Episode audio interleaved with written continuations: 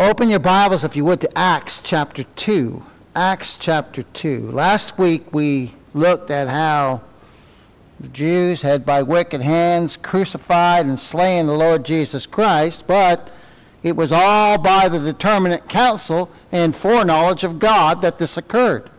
Because our God is absolutely sovereign in all, all things and over all things. He's, if, if he's not God, then he's not sovereign. But he is sovereign. And he is God. And he is over all. So much so that not a, not a speck of dust floats in the air that he doesn't know where it is. And as one person said, there's not a maverick molecule in this whole universe, is there? He is in full control. And by, all, by, by him, all things consist. Right? My is wonderful. I'll tell you what, that's our Savior, Brother Dave. That's our Savior. That's our Lord. He's the one who rules over everything, reigns over everything. Hmm. My. And we do come to him just as we are. We come to him empty handed, don't we? Sinners in a desperate need for a Savior. And by the mercy and grace of God, he saves us. And the reason we come to him as just as we are as sinners with nothing but our sin, is because he makes us willing in the day of his power, beloved. By his sovereign mercy and hand, according to his sovereign will and purpose. It's wonderful. It's wonderful. So the death of Christ was an act of God. He was foreordained and predestinated to be our substitutionary sacrifice. And the only way that a sinner can be saved is by the satisfaction of God's justice and God's law. And I'll tell you what, there's not one person on this earth who can satisfy God's law and God's justice. Not one person.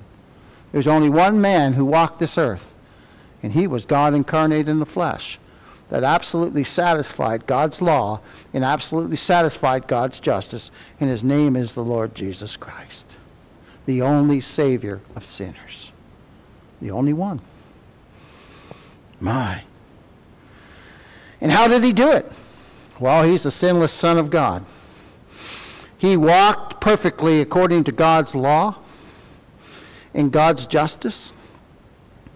He's absolutely sinless. And how could he redeem us? How, how did he come to redeem us? Well, the scripture tells us that Christ came to save his people from their sins. And he shall do what he came to do, won't he, Brother Dan? He will. And he did. See, salvation's accomplished. I preach a finished salvation. It's already accomplished. There's nothing for you and I to do. It's already accomplished. And it's being accomplished by the Lord Jesus Christ. It's being accomplished by the God man, hasn't it? And that's, that, that's what gives us our hope. Because we're sinners who can't save ourselves. We're sinners who can't satisfy God's law or justice. But we look to the one who's done it all for us. He's done it as our substitute. He's the Lamb of God. He's the great Passover lamb. He's God's Passover lamb. Sent by the Father. Remember when we saw delivered there in the Greek, when it says he was delivered according to the foreknowledge of God, that's surrendered in the Greek. I was talking to Brother Marcus this week, and we were talking about this. Not only did Christ surrender himself to God's will to come to this earth and to redeem us, but God the Father surrendered his Son as well. He delivered Christ my. In the Holy Spirit, we know in the everlasting eternal covenant was in full agreement with the Father and the Son. So he surrendered them up too. In Christ to fulfill his covenant obligations that he agreed to in the everlasting covenant in eternity, comes to this earth and bleeds and dies for the sins of his people. My. And last week we looked at the, the person and the work of Christ and how he bled and died to redeem his people. And he was redeeming the people that were given to him by God from before the foundation of the world. We don't know who they are. We have no clue at all. So we preach the gospel to everyone, right? To all. My, oh my. And God does the saving. God does the saving. Listen to this. Look at verse 21 in chapter 2. And it shall come to pass that whosoever, see, we don't, we don't shorten it. Whosoever, whosoever shall call upon the name of the Lord shall be saved. Well, we know as God's people that the whosoever is God's elect, right? But I don't know who they are. So I preach the gospel to everyone, and the gospel goes out of here into the internet. We've seen it go into hundreds of countries. And we don't know what God's accomplishing with it, but we know His word won't return unto Him void. And we just rejoice, don't we? We just rejoice. Do you know that Christ abolished death's power, its terror, and its fears for all who believe on Him? Death has no sting now. And the resurrection of Christ, which is what we're going to look at today, was God's public declaration that his perfect law and his perfect justice had been satisfied fully for the, for the sins of, of those he gave to Christ. Let's read verses 22 to 35 of Acts chapter 2. Peter stands up and proclaims these words Ye men of Israel, hear these words Jesus of Nazareth, a man approved of God among you by miracles and wonders and signs. So those miracles and wonders and signs proved that he was God in the flesh. They proved that he was God in the flesh, which God did by him in the midst of you, as you yourselves also know. Him being delivered up, that's Christ being surrendered, remember in the Greek, by the determinate counsel and foreknowledge of God, ye have taken and by wicked hands have crucified and slain, whom God hath raised up. Oh, he raised him from the grave, having loosed the pains of death, because it was not possible that he should be holden of it. And now Peter's going to quote Psalm 16. He said here, he says here, For David speaketh concerning him, I foresaw the Lord always before my face, for he is on my right hand, that I should not be moved. Therefore did my heart rejoice, and my tongue was glad. Moreover, also my flesh shall rest in hope. There's that little word shall again. Shall rest in hope. Who's our hope? I ask you, who's our hope? Christ. Amen, sister. Christ. That's right the Lord Jesus Christ. He's our hope. Because thou wilt not leave my soul in hell, neither wilt thou suffer thine Holy One to see corruption. You notice that's capitalized, the Holy One, that's Christ Jesus. Thou hast made known to me the ways of life. Thou shalt make me full of joy with thy countenance. Men and brethren, let me freely speak unto you of the patriarch David, that he is both dead and buried, in his sepulchre is with us unto this day. He's dead. He's buried. They could point out where his sepulchre was then. Therefore, being a prophet and knowing that God had sworn with an oath to him that the fruit of his loins, according to, his, to the flesh, he would raise up Christ to sit on his throne, Christ there being the Messiah. He seeing this before spake of the resurrection of Christ, that his soul was not left in hell, neither shall his flesh see corruption. We're going to look at that portion in Psalm 16, and it's David's words, but he's speaking, he's prophesying about Christ Jesus our Lord. He seeing before spake of the resurrection of Christ, that his soul was not left in hell, neither did his, neither his flesh did see corruption. This Jesus hath God raised up, whereof we are all witnesses. Therefore, being by the right hand of God, this is where he is now, exalted and having received of the Father the promise of the Holy Ghost, he has shed forth this which ye now shall hear. Do you know Christ is not waiting to reign? Do you know he's reigning right now? He's not waiting to reign in the future. He's king right now. Right now, he's King of kings and Lord of lords. And he's seated at the right hand of the Father. You know what he's doing? He's interceding for us. Oh, it makes our heart sing, doesn't it, Brother Tom? My. He's interceding for you and I, brother. My, it's wonderful. That's just so wonderful. He's so good to us. And look at this. For David speaketh concerning my force, foresaw the Lord always before my face, for he is on my right hand, that I should not be moved. Therefore did my heart rejoice, and my tongue was glad. Moreover, also my flesh shall rest in hope, because thou wilt not leave my soul in hell, neither wilt thou suffer thine Holy One to see corruption. Thou hast made known to me the way, ways of life. Thou shalt make me full of joy with thy countenance.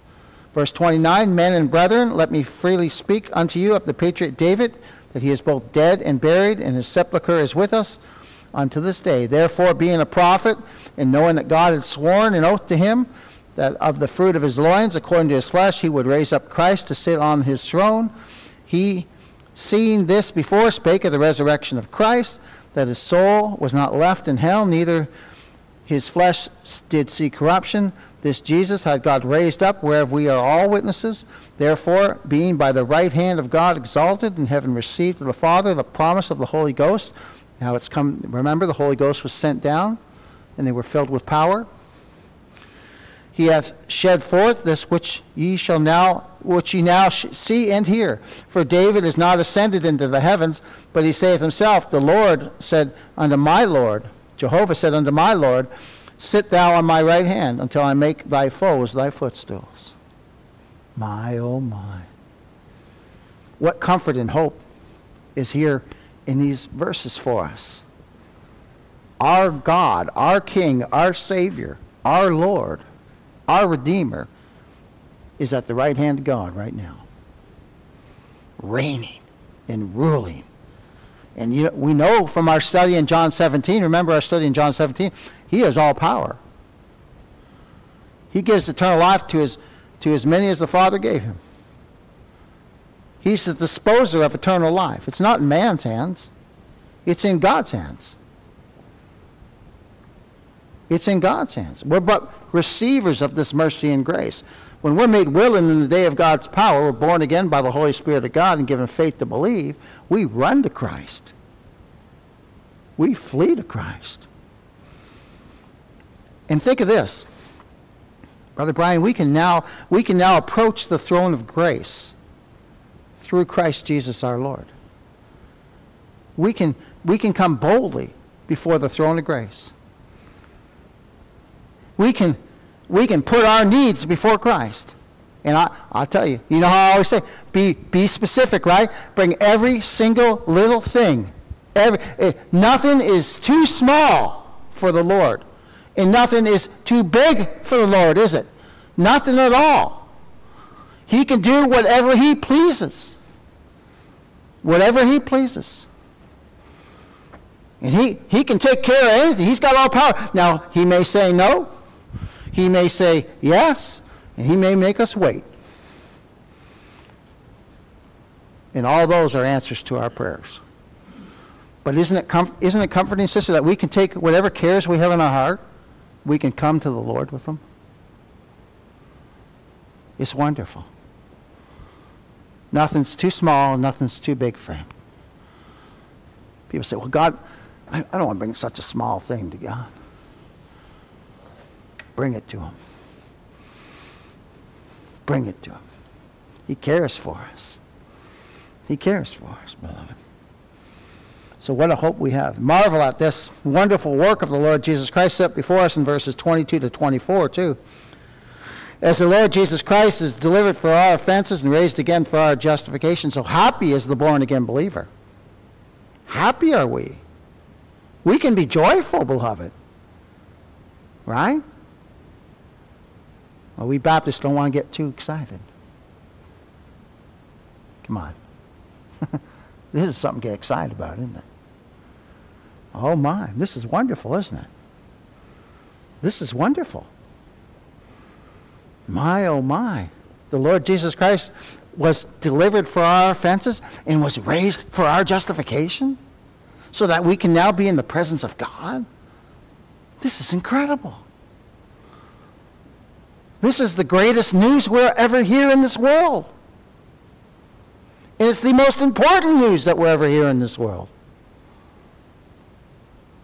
My, in the midst of the indwelling corruption which is in us, right? Remember we looked at the, uh, we looked today at the, at the, the works of the flesh in, in Sunday school, the, the works of the flesh, and we said, oh man, we're saved, and those are all in us still. Yeah, they are. The inward corruption that's still in us. But as Sister Kathy said, praise be to God. The blood, the blood of the Lord Jesus Christ cleanses us from all sin. All sin, beloved. All sin. And we say hallelujah, don't we? Praise be to God for his mercy and his grace. So uh, amidst the inward corruptions and, and in the ungodly world outside, and in the demands of the God's law and, and, and the demands of God's justice, and all the accusations of Satan, right? And all the temptations that we go through, we as the born again, blood washed believers can rejoice in the freedom that we have in Christ. What do we have? A full pardon. All our sins, now here, here we go. Past, present, and future are forgiven. Someone said, How can you say all your future sins are forgiven? Oh, my.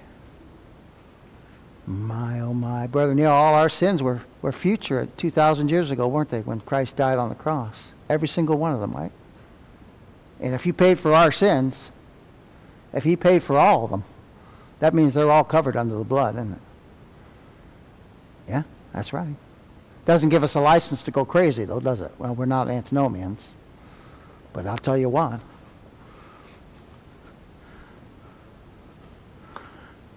I'm fully pardoned. Are you? Rejoice, beloved. Rejoice, beloved. It's wonderful, isn't it? Oh, my. That's good news, isn't it, Brother Dan? That's good news for sinners like us. It's wonderful news. My. And how was this pardon secured? By the blood and righteousness of Christ Jesus our Lord. That's how. And that's the only way. That's the only way by the blood and righteousness of, of the Lord Jesus Christ. So we're mere receivers of this mercy and grace in Christ. Oh, it, I'll tell you, it just gets better and better. Just gets better and better. And, and when Christ was raised from the grave, it shows us that God was satisfied with the great sacrifice of Christ. So much so that it says he was raised for our justification in Isaiah, at the end of Isaiah 53, it says, He shall see the travail of his soul, that being God will see the travail of Christ's soul, and shall be satisfied. Satisfied for what? Satisfied for the work he did, which is redeeming us from all our sins. It's absolutely amazing. Now, that's the security of everlasting salvation in Psalm 84, verse 9, it says, Behold, O God, our shield, and look upon the face of thine anointed. That's speaking of Christ. Where does God see us? As redeemed, blood washed believers. He sees us in Christ, doesn't he? He sees us in Christ. In Acts chapter 2, we see that Peter, by and remember, these words are by inspiration of the Holy Spirit of God. Peter's not just popping words off. These are words that have been inspired by the Holy Spirit of God and recorded for our learning. In Acts chapter 2, verse 26, Peter proclaims the words of David, which says, I foresaw the Lord always before my face. So the Lord Jesus Christ is, is set before men and women and people of all ages through the preaching of the gospel. Today I'm setting forth Christ before you.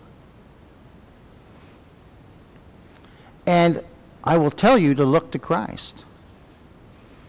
To look and live. Because that's the only way that a sinner can be saved is by looking to Christ. There's no other way.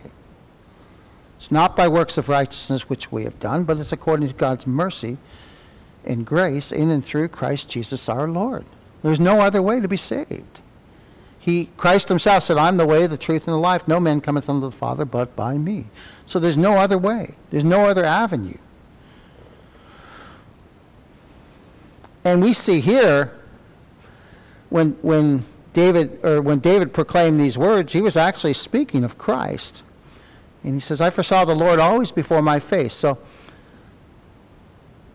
we're told to look to Christ in the preaching of the gospel as the only object of hope and faith, and to trust in him and depend upon him for life and salvation. And we see here that Jehovah is the object of Christ. The whole reason that he was here was to save his people from their sins. And in doing so, he's glorifying God the Father. And while he's on this earth, his mind and his eyes are set upon Christ, or set upon the Father, set upon the Father. he's here to do the will of the Father, isn't he? He's not here to do his own will. He's here to please the Father. Christ Jesus our Lord always had an eye to God's glory in everything he did. He had an eye to God's glory. As the ultimate end of all his actions, his will, his purpose, and his commands. And he came to fulfill the covenant obligations of the everlasting covenant, which was to save his people from their sins by the shedding of his blood and by the giving of his life and by being raised from the dead. I ask you, is there any way we could have been saved other than Christ dying for us? No. There's no other way. I can't save myself. I can't save you. Who's the first people? If we had the power to save, who's the first people that we would save? Our children. We can't do that, though. We can't save ourselves. We can't save our children. We can't even help anyone. God must save. And God sends his son, surrenders his son. And Christ surrenders his life willingly. Right? Didn't he give his life? Right? Says he gave up the ghost. He willingly surrendered his life. And he cried, It is finished. The work's complete. It's done. It's absolutely finished. All that a sinner needs is found in Christ. And our Lord Jesus Christ always had an eye to the glory of God in everything he did. And he followed God's will and purpose in his counsel. Oh my. Turn, if you would, to Psalm chapter 16. Psalm chapter 16. And we see here David's words, which again are speaking of the Lord Jesus Christ, where he says here, I have set the Lord always before me. So Christ always had the Father before him. Just as we walk in Christ and have Christ before us. Before I get in this pulpit, I always pray, Lord Jesus, go before me. Don't let me go anywhere where you don't go before me. We should pray that all the time in our lives, right? In decisions, don't, don't let me go. Don't let me go forth on my own, Lord, please. I know I'll make a mess of everything. But if you go before me, Lord, all shall be well. All shall be well. Look at this in Psalm 16. We're starting verse 8. He says, I have set the Lord always before me. This is David's words, but he's speaking of Christ. I have set Jehovah in the Hebrew, always before me, because he is at my right hand, I shall not be moved. Look at that. So his focus, Christ's focus, was the Father. Was the Father. My, oh my. And then look at these words. I, and there it is again, Dave. I shall not be moved. Now we pray, Lord, keep me or I'll be moved, right? but this is Christ. These are Christ's words. I shall not be moved. You remember in Isaiah, what, what, and tie these words in with Isaiah where it says, He shall not fail. He came to save his people from their sins. He shall not fail. He, he, he won't be moved. Scripture says he set his face like a flint to Jerusalem because he knew he must give his life for we sinners. He must. Christ came to save his people from their sins. He shall not be moved. He shall not be moved. He will not be moved from that duty, and he'll not be moved, he'll not be moved for the execution of it either. He shall not be moved. He shall not be moved from the worship of God. He won't be moved. He won't be moved from the service of God. He won't be moved by all the temptations of Satan or any threats or dangers from men. Christ shall not be moved.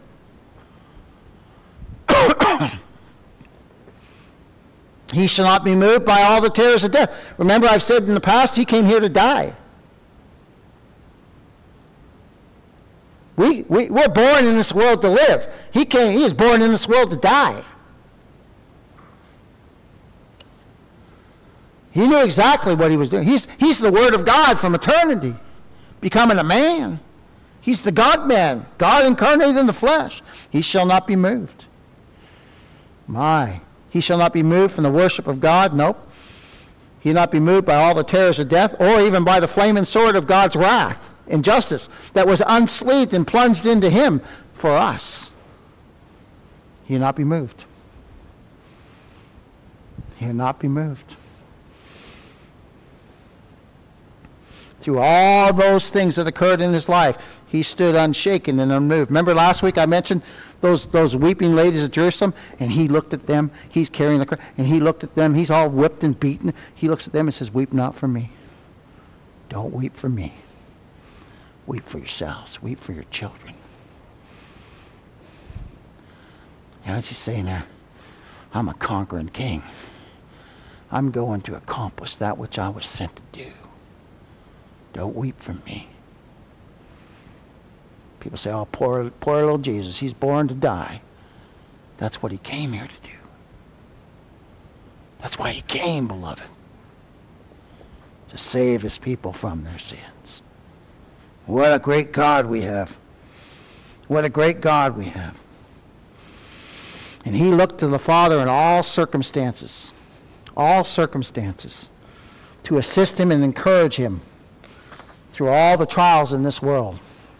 Look at Psalm 169 or Psalm 16 verse 9. Therefore my heart is glad and my glory rejoices. My flesh also shall rest in hope. The Lord Jesus Christ's heart was always glad because he had the Father in his view. Now he's a man of sorrows and acquainted with grief, but he he he's he's got the joy of the cross set before him. Do you know scripture says it was the joy of the cross? He joyfully went to the cross. You know why? He's going to redeem his bride. He's, he's going to accomplish that which he was sent to do. My. My, oh my, what a Savior. And think of this what, this what this scripture brings out is the fact that he rested and rejoiced in the Father always. See, we can't do that, right? He's loving the Lord God, uh, our God with all his heart, mind, and soul, which we can't do. But the law commands that, doesn't it? He's doing it for us, brother. My. What a Savior. What a Redeemer is Jesus Christ our Lord. Is there anyone like him? There's no one like him, is there? There's no one like him. My. And God the Father raised our King from the dead. And, and he rejoiced, the Lord Jesus Christ rejoiced in God's providence. He rejoiced in God's wisdom. It's according to the wisdom of God that we're saved. Right? God purposed and planned this, didn't he? All according to his wisdom and his divine providence.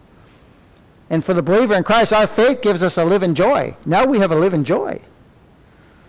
Remember, as I said in Sunday school, the, the, the fruit of the Spirit is all things that naturally people have love and joy, but this fruit of the Spirit is an unnatural love.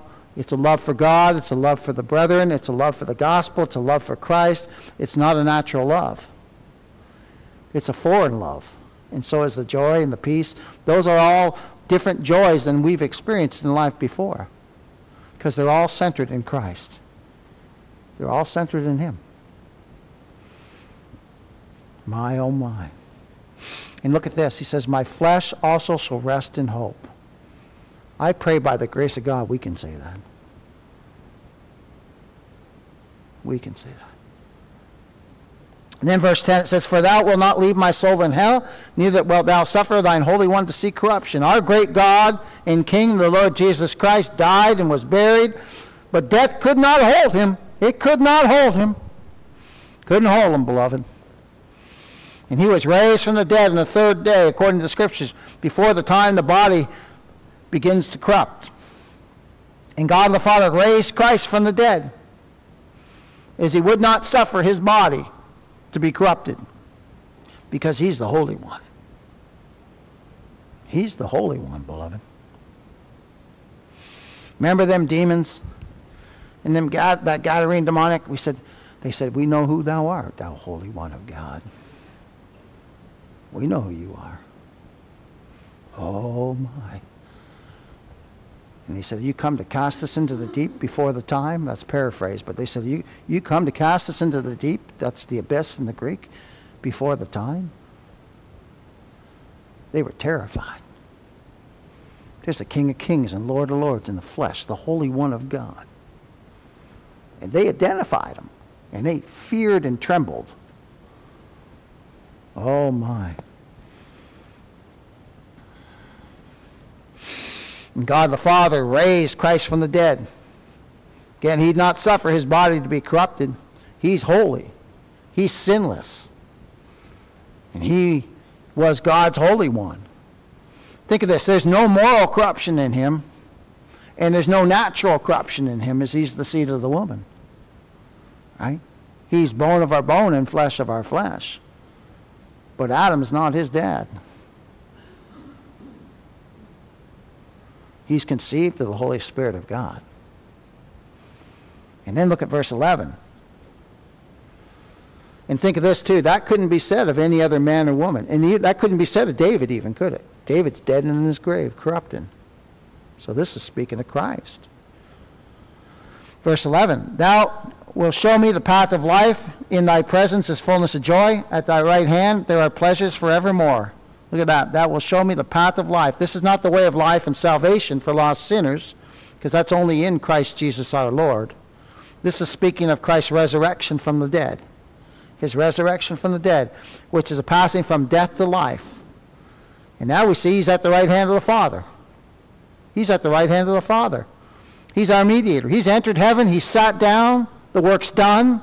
And he's reigning right now. He's not waiting to reign in the future. He's reigning right now. I, I heard some fella yesterday. Oh my gosh. I took a little break in between doing some, some sermon work and this fella on SermonAudio, I just was glancing along and it said, he said uh, the, the whole thing that happened with Israel yesterday. And he said, well, if this is God's will, then uh, this has opened a whole can of worms. I got news for him. Whatever the headlines are, that's God's will. Right? That's what he allowed to happen that day. Now, he's not the cause of it, right? He's not the cause of evil. No, that's us. We, all he's got to do is leave us alone. We'll kill each other. We're, we're murder each other. We do the worst things to each other. But to say that, thinking, this fellow doesn't even know the Lord. How can you make a statement like that? God is sovereign. He rules over all. My, oh my. And look at this too. Look at this in verse 11 there. The Lord is infinitely delighted with being in the presence of God. He, he's delighted in being in heaven. He's delighted in being in the company of angels. He's delighted in being in the company of the Father. And the Father sees the travail of his soul, his, and his, seed, sinners called by grace. And this is another thing, too. Christ sees us, the redeemed, and he's delighted. You think of, let that, let that soak in your heart today in, this week. God is delighted with those he's redeemed. He's delighted with them. I know what I am and I know what I was. And, and I just marvel at the fact that, that he delights in this old sinner here. I'm just a sinner saved by grace, and he delights in me. So for you too, if you're one of his people. That's amazing, isn't it? That's grace. That's mercy. That's mercy. And you know, he's delighted with all our dear brethren who've gone before us. I was thinking about Brother Newell, hmm. Sister Kathy, Sister Callie Joe, Brother Calvin, Brother Richard, Sister Irene, Sister Denise, Sister Louise, Sister Marge, Brother Wayne Carrick, my oh my, Brother Jim. These are people who passed since I've been here too. Brother Joel, my oh my. Sister Sylvia. I heard about her. I, I never got to meet I'm going to meet her one day. But I heard of how she was such a testimony going through cancer to the glory of God. And you guys know, I've only been here eight years. You guys know many other brothers and sisters who have gone home to glory right now. And you know what they're doing now? They're delighting in the Savior. and we will too soon, because our life is just like a vapor. Because Christ was resurrected, we're going to be resurrected. Isn't that wonderful? My, oh my. My, oh my. One day, we're going we who are the redeemed of the Lord will see him face to face. Let's go back to the book of Acts now, and we'll see the Apostle Peter brings forth that David's words were the prophecy of Christ's death, resurrection, and exaltation. And God our Father by his life given power, loosed his darling Son from the pains of death. And Jesus Christ, who is the power of God, raised himself from the grave. And he tells us in his word that he has the power to lay down his life and he had the power to raise it up again, didn't he? And by the sovereign power of God, the Holy Spirit, Lord Jesus Christ was loosed from the pains of death. All three divine persons of the majestic Trinity were involved in the glorious resurrection of the Lord Jesus Christ. By the supreme sacrifice of himself, Jesus Christ sanctified and perfected forever all who were represented by him. And by his perfect obedience to the will of God the Father, Jesus Christ obtained eternal salvation for us. He obtained it for us. We have it. We have it as believers. Let's go back here and look at verse 25. It says, For David speaketh concerning himself, I foresaw the Lord always before my face, for he is on my right hand, that I should not be moved. So he's taking what we just read in Psalm 16, he's applying it now to Christ's words. Therefore did my heart rejoice, and my tongue was glad. Moreover, also my flesh shall rest in hope. Because thou wilt not leave my soul in hell, neither wilt thou suffer thine Holy One to see corruption. Thou hast made known to me the ways of life. Thou shalt make me full of joy with thy countenance. Now, the Jews, when they read Psalm 16, they looked at it as the words of David.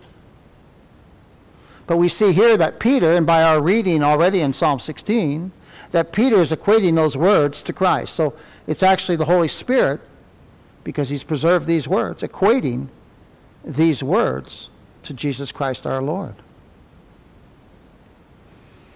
Peter's filled with the Holy Spirit of God, and he draws the attention of his hearers to all of God and God, all, and actually all of us too.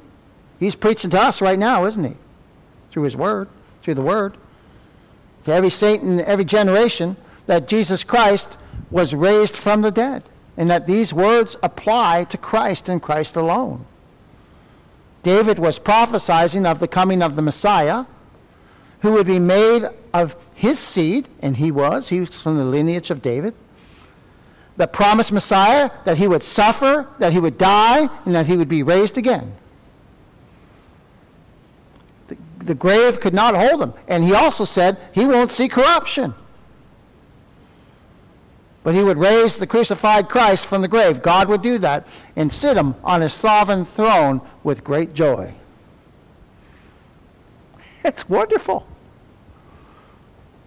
And where's our Savior right now? Is he, is, he, is, he, is he affected by all the troubles in this world? Do they interrupt his plans? Nope, not one. That's why I always say, don't get caught too much up in the news and all that. I've noticed something.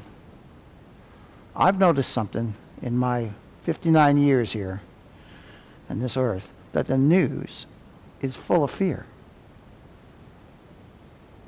They make money on fear. That's, they report the news, but they sure sensationalize it, don't they? And they did the same in Canada when I was up there, and they do the same here, beloved. They, they, they run on that. But what does the scripture say? God has not given us what? The spirit of fear, but of power and of love and of a sound mind. And then Paul writes in, in Colossians chapter 3, he says, Set your mind on things above. That's Christ. That, and that, that mind there is your heart and your affections. Set them on Christ. Set them upon Him. Oh, my. And Jesus Christ, our Lord, was a man sustained, strengthened in his work by the assurance of the Father's presence. And he is on my right hand, and I shall not be moved. Isaiah 50, verses 5 to 7. Our Savior faced his greatest trial with joyful confidence. With joyful confidence that he would, by his obedience unto death, both obtain the place of highest glory to save his people, and that he would save his people from their sins by his perfect, complete, sin atoning work. And he did it. He did it. He accomplished it. See, I preach a finished work. And I tell sinners like myself to look to Christ. He's the only hope for sinners. There's no hope outside of Christ. There's absolutely none. There's none. There's just eternal death. Now, Psalm 16 spoke, we, we see spoke of, of Christ, not of David.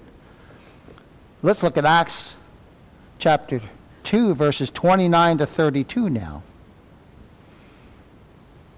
Men and brethren, let me freely speak unto you of the patriarch David, that he is both dead and buried, and, and his sepulchre is with us unto this day. Therefore, being a prophet, and knowing that God has sworn with an oath to him that of the fruit of his loins, according to the flesh, he would raise up Christ to sit on his throne, he, seeing this before, spake of the resurrection of Christ, that his soul was not left in hell, neither his flesh did see corruption. This Jesus hath God raised up, whereof we are all we all are witnesses. So Peter gives proof positive that David could not have been speaking of himself because he's in his grave. His body did see corruption, right?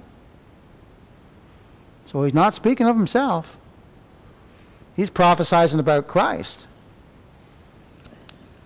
So Psalm 16 there, in that portion we read, can only be speaking of Christ who was raised from the dead on the third day according to the power of God and the will of God. In verse 30, in verse 30 there, we see, therefore being a prophet and knowing that God had sworn with an oath to him, that of the fruit of his loins, according to the flesh, he would raise up Christ to sit on his throne. My, oh my. God had sworn an oath with David that the Messiah would come from his lineage. Romans chapter 1, if you want, yeah, let's turn there. Romans chapter 1, let's turn there. Romans chapter 1. Romans chapter 1, and we'll read verses uh, 1 to 4. Excuse me. Paul preaching, speaking of the preaching of the gospel, worded it this way here. Paul, a servant of Jesus Christ, called to be an apostle, separated unto the gospel of God, which he had promised afore by his prophets in the Holy Scriptures, concerning his Son, Christ Jesus our Lord, which was made, what? Of the seed of David according to the flesh. See, there it is. and declared, look, look what he's, he's declared to be the Son of God. He is the Son of God, but he's also declared to be the Son of God with power. He has all power, beloved. The Father has given all power into his hands. All power. According to the Spirit of holiness, by the resurrection from the dead. Let's read verse 5 too. By whom we have received grace and apostleship for obedience to the faith among all nations for his name. And verse 6 Among whom are ye also the called of, of Jesus Christ. So the same power that raised Christ from the dead is the same power that raised us from our natural state, being dead in trespasses and sins. And that's how we were born. We're born into this world dead in trespasses and sins. We cannot please God by anything we do. Right? Can't save ourselves, can't please God in our natural state. We're dead. Dead spiritually. Alive physically, but dead spiritually. And then when we're born again, now we have a new nature within us, right? We're new creatures in Christ, and now the battle begins, doesn't it? Like we looked at in the Galatians study a couple of weeks ago about the war between the flesh and the spirit that's within every single one of us now. you have trouble with sin before the Lord saved us? Nope, didn't have trouble at all, did we? Didn't even bother us, did it? Now it bugs us, doesn't it? Oh my, now we hate it now. Oh my. See, now we love the things that we once hated, which is God, and we hate the things that we once loved, which is sin. And many other things too, of course. My.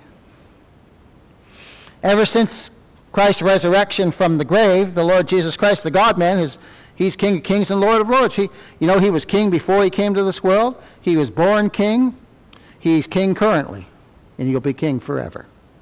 He never changed. His kingship has never changed. He's the Word of God incarnate, the second person of the Trinity. And he's not waiting for a day when he'll sit upon the throne. He's on it right now. He rules and reigns in majesty over this earth. And the fulfilling of David's prophecy from Psalm 16 occurred when our Lord Jesus Christ was resurrected from the grave. And Peter, speaking for all of God's saints, he says, the Lord just, this Lord Jesus Christ hath God raised up, whereof we are all witnesses. Now, they were witnesses of it, but we are also witnesses of it in the sense that we proclaim it. And it's, it's, a, it's part of, it's the bedrock of what we believe, isn't it? Without the resurrection of Christ, there's no justification before God. The, the, the resurrection of Christ is absolutely vital to what we believe. Right? I think it was Paul that said, if, if, if Christ's not raised, then our, what we believe is in vain then. But our Lord lives. He's a living God. He's a living Savior. He's raised from the dead by God's power. And we've embraced that truth, haven't we, as born again, blood washed believers? Oh, my all those in every generation who are taught by, by God the Holy Spirit believe this glorious and God honoring truth of the resurrection of the Lord Jesus Christ. And we've embraced those truths by, by the gift of faith. We believe that Jesus Christ is our righteousness, don't we? That's what we believe. We believe that Jesus Christ is the only righteousness that God will accept.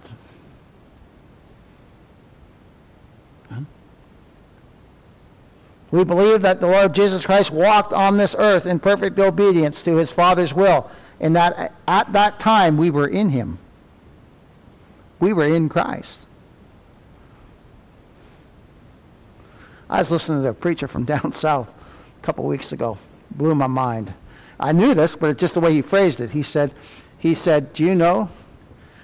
Do you know that we were in Christ from before the foundation of the world? because we were chosen in Christ from before the foundation of the world? Even though we were born in Adam?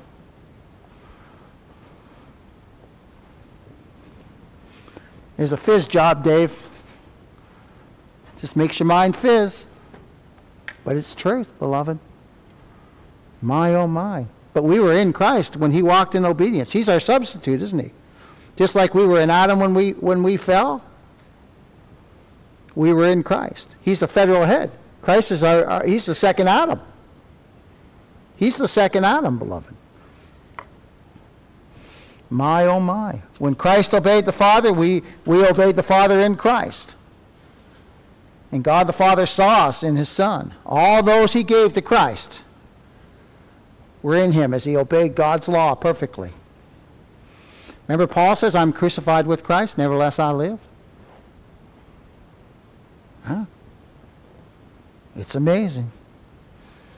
We believe by God given faith that we were in Christ when he suffered the unmitigated wrath of God for us. It fell upon him. We believe that all our iniquities and sins were laid upon Christ Jesus our Savior.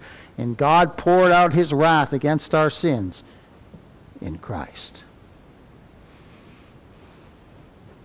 So much so, so much so, beloved, that God says, Your sins and iniquities I don't even remember him. We remember him, Brother Dave. We remember our, our crazy days. Lord saved us late in life. My, oh my. When I see the blood, I'll pass over you. You're a believer? When I see the blood, God says, I'll pass over you. Oh, my. That's what we say. Hallelujah. Praise be to our great God. He's wonderful, isn't he? Isn't he wonderful? Oh, my. So God must punish our sins, so he does it in Christ Jesus our Lord. Oh, my. And he can't demand payment twice, can he? No, he demanded, he demanded the price for our sins at our surety's hand, didn't he? Remember Moses struck that rock twice? And he wasn't allowed to go in the promised land. You know why? Because that rock represented Christ, and it's only be smote once for the sins of God's people. So, so God won't smite us for our sins. He already did it in Christ. What a Savior. What a Redeemer is Jesus Christ our Lord. So rejoice, beloved of God. Our Lord Jesus Christ hath bore all the wrath of God that was against us. And you know what the scripture says? He extinguished it. And he extinguished it. I remember hearing an old English preacher saying, he, God, God the Father extinguished the wrath of God against us so much so that it's like a fire that's finished and there ain't even a wisp of smoke rising up. Full pardon when I see the blood. Remember? The death angel passed by, won't he? When I see the blood. Are you under the blood of Christ? Praise be to his mighty name. My, oh my, it's wonderful. And let us consider lastly one truth. When the Lord Jesus Christ was buried, all of God's elect, along with all our sins, were buried with him. They're buried. All our sins were buried with Christ, past, present, and future. Now, all my sins, and I know everyone in this room, all of our sins were future when Christ died. And they were buried with him. Now, I still committed them, didn't I, to my shame. But I heard one day, I heard a preacher speaking about the Lord Jesus Christ who done this great work. And by the power of God, the Holy Spirit, I was born again and made willing in the day of his power to look to Christ. And now I stand before you a man fully forgiven. All because of the mercy and grace of God. And I see you smiling, Brother Brian, because it's true. It's for all, all of us who believe in it. All of us. I love that. I love it when you smile. I love it because it's so true. It, it, does it not fill us with joy? To know that all our sins are gone. And God's word clearly states that all the sins of his chosen people have been removed from his sight forever. We remember them, but God don't remember them. So if God don't remember, should we remember them? Nope. but oh, the flesh, the flesh, the flesh, right? Oh my.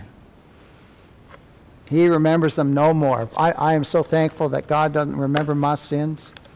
I am so thankful. So rejoice. Let us leave here rejoicing, beloved of God, that all our sins were buried with Christ. And they were so buried that they're, it's like they're in the sea of God's forgetfulness. I know God don't forget nothing. But he's forgotten our sins, hasn't he? Because they've been bought and paid for. They're washed away. He says, I don't remember them. This is God who remembers everything. And he says of our sins, I don't remember the sins of my beloved ones in Christ.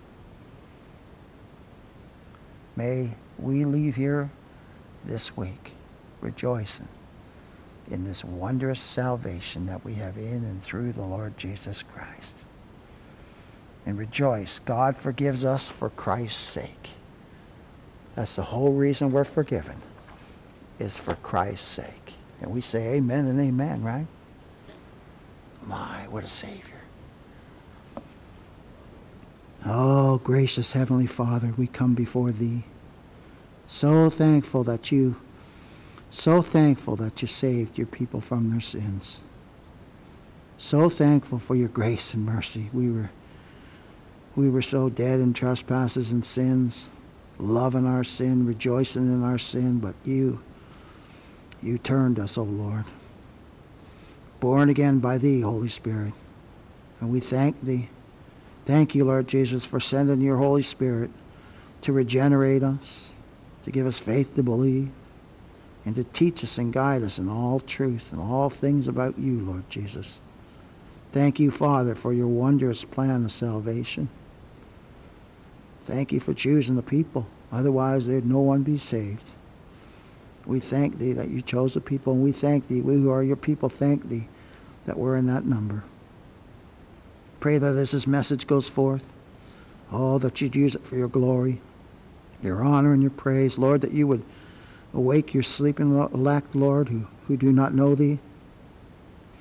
Oh, that you gather your people under the preaching of your word. We know your word will not return unto you void, and so we just pray as it goes out and forth in the internet that you would you would bless the, the message, Lord, Lord, for your glory and honor and praise. And we seek to glorify you. We seek to magnify you in our lives. Thank you for your great love for us, and thank you for loving us. And the only reason we love you is because you loved us first, Lord. In Jesus' name we pray, amen.